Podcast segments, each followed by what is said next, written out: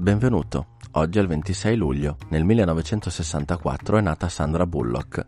Gravity è un film del 2013 diretto da Alfonso Cuaron. Il film, con protagonisti La Bullock e George Clooney, ha aperto la settantesima edizione della Mostra Internazionale d'Arte Cinematografica di Venezia, proiettato in anteprima mondiale il 28 agosto 2013 nella Sala Grande del Cinema di Venezia.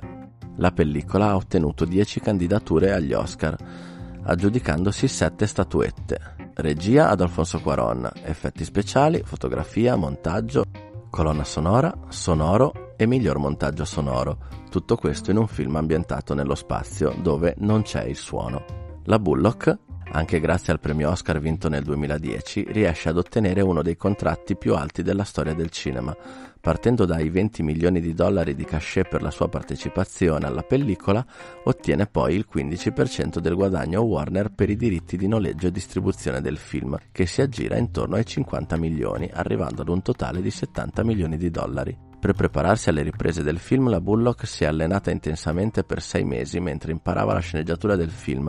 Oltre all'allenamento fisico, insieme al regista Quaron, si è soffermata sul respiro del personaggio, che doveva rappresentare le emozioni della dottoressa Stone, sia per lo stress sia per la mancanza di ossigeno. In contemporanea con l'allenamento, l'attrice ha dovuto imparare tantissimi spostamenti precisi al secondo per i vari cambi di ripresa delle cineprese, oltre ai movimenti naturali del personaggio. L'astronauta Catherine Coleman ha chiamato la Bullock direttamente dalla Stazione Spaziale Internazionale per parlarle della vita nello spazio e darle consigli per l'interpretazione dell'attrice. La trama è molto semplice, due astronauti vengono coinvolti in un incidente mentre stanno riparando un satellite in orbita intorno alla Terra la loro volontà di sopravvivere sarà determinante.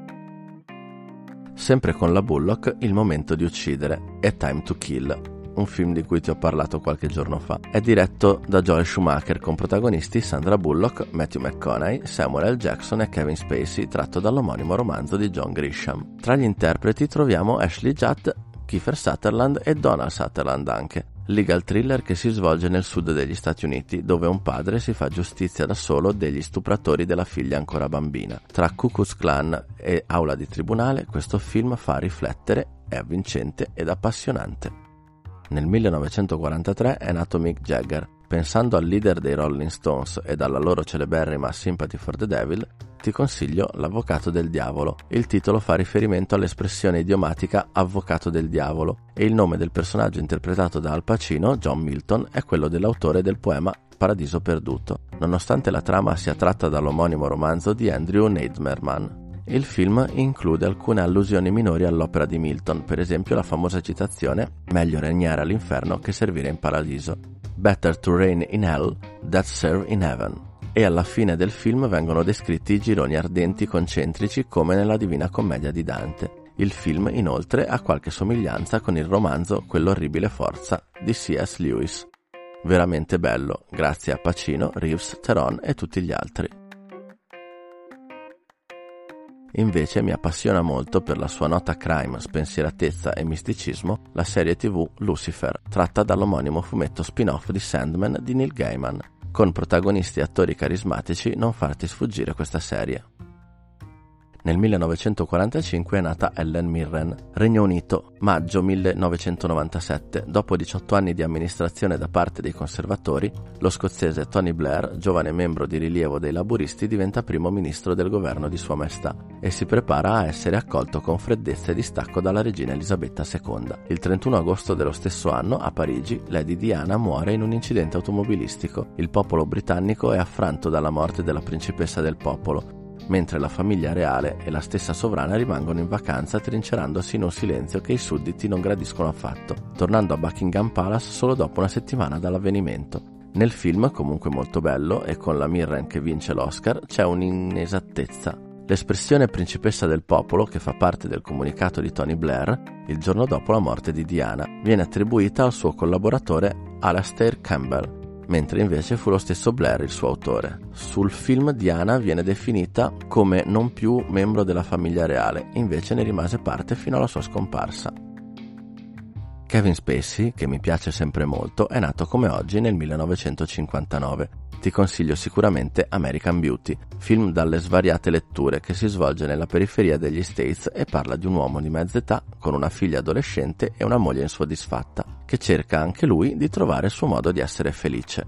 La voce fuori campo di Lester è un richiamo al Viale del Tramonto di Billy Wilder. Quando Lester e Ricky escono ubriachi dal locale nel quale si sono conosciuti parlano di Reanimator, hai mai visto quel film in cui il corpo porta in braccio la propria testa e poi la testa si slinguazza quella pupa? Questa è la battuta che citano. Le scene delle cene dei Barnham, come confermato dal regista, si rifanno a Gente comune di Robert Redford. In una di queste cene le reazioni sono assolutamente spontanee perché Spacey lanciò il vassoio con gli asparagi contro il muro invece che appoggiarlo con decisione sul tavolo. Nei titoli di coda appare la scritta Special thanks to Bill and Alice, in italiano ringraziamenti speciali al dottor Bill e ad Alice. Il riferimento va nella fattispecie a Eyes Wide Shut di Stanley Kubrick, i cui protagonisti sono il dottor William Bill Harford e la moglie Alice, interpretati rispettivamente da Tom Cruise e Nicole Kidman. I due attori, all'epoca sposati, sono molto amici del regista Sam Mendes,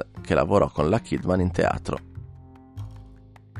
Nel 1967 nasce Jason Statham, famoso per i suoi ruoli action, io lo amo per essere uno dei protagonisti dei primi due film di Guy Ritchie, Lock and Stock e The Snatch, film molto diversi ma anche molto simili. Con l'inconfondibile stile del regista britannico sono due film le cui trame si snodano nell'underground criminale londinese. Crime ma anche commedie che ti appassioneranno, faranno ridere e che non dimenticherai. A domani e buon film!